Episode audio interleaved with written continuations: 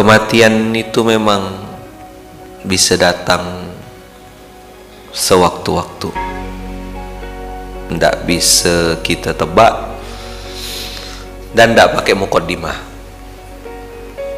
Itu kenapa saya bilang sama kawan-kawan, asal saya ngisi seminar, ngisi pengajian atau ngisi kajian apa, kalau ada sesi tanya jawab, pertanyaan ini yang paling sering ditanya, Ustadz, gimana caranya supaya bisa istiqomah? Jawabannya, ingat mati, datang ke kuburan.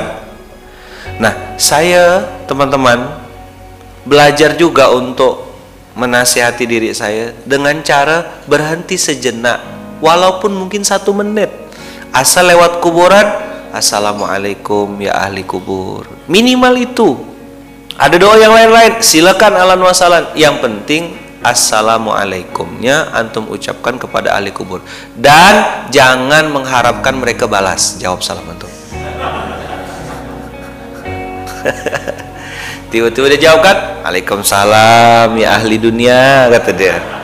Jangan, jangan. Kalau antum dengar, ah,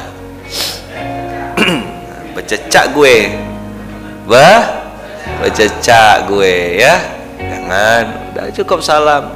Satu menit itu teman-teman mengingatkan kita bahwasanya di situ titel tak ada, di situ tak ada pejabat, di situ tak ada kepala dinas, di situ tak ada kepala daerah, bupati kah, gubernur kah, tak ada.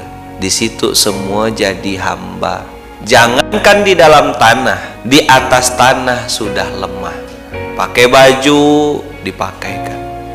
Yang biasanya suruh sholat tak mau sholat, suruh sujud tak bisa sujud. Kenapa tak bisa sujud? Udah terlambat bos, waktunya udah ndak ada. Bukan di, di kuburan lagi waktunya sujud. Udah selesai episodenya.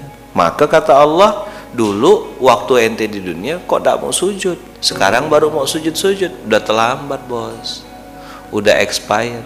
Di kuburan itu nanti begitu kita lewat, kita ingat hebatnya ke kita bangun bisnis, hebatnya ke kita bangun perusahaan, ujung-ujungnya satu meter kali dua meter.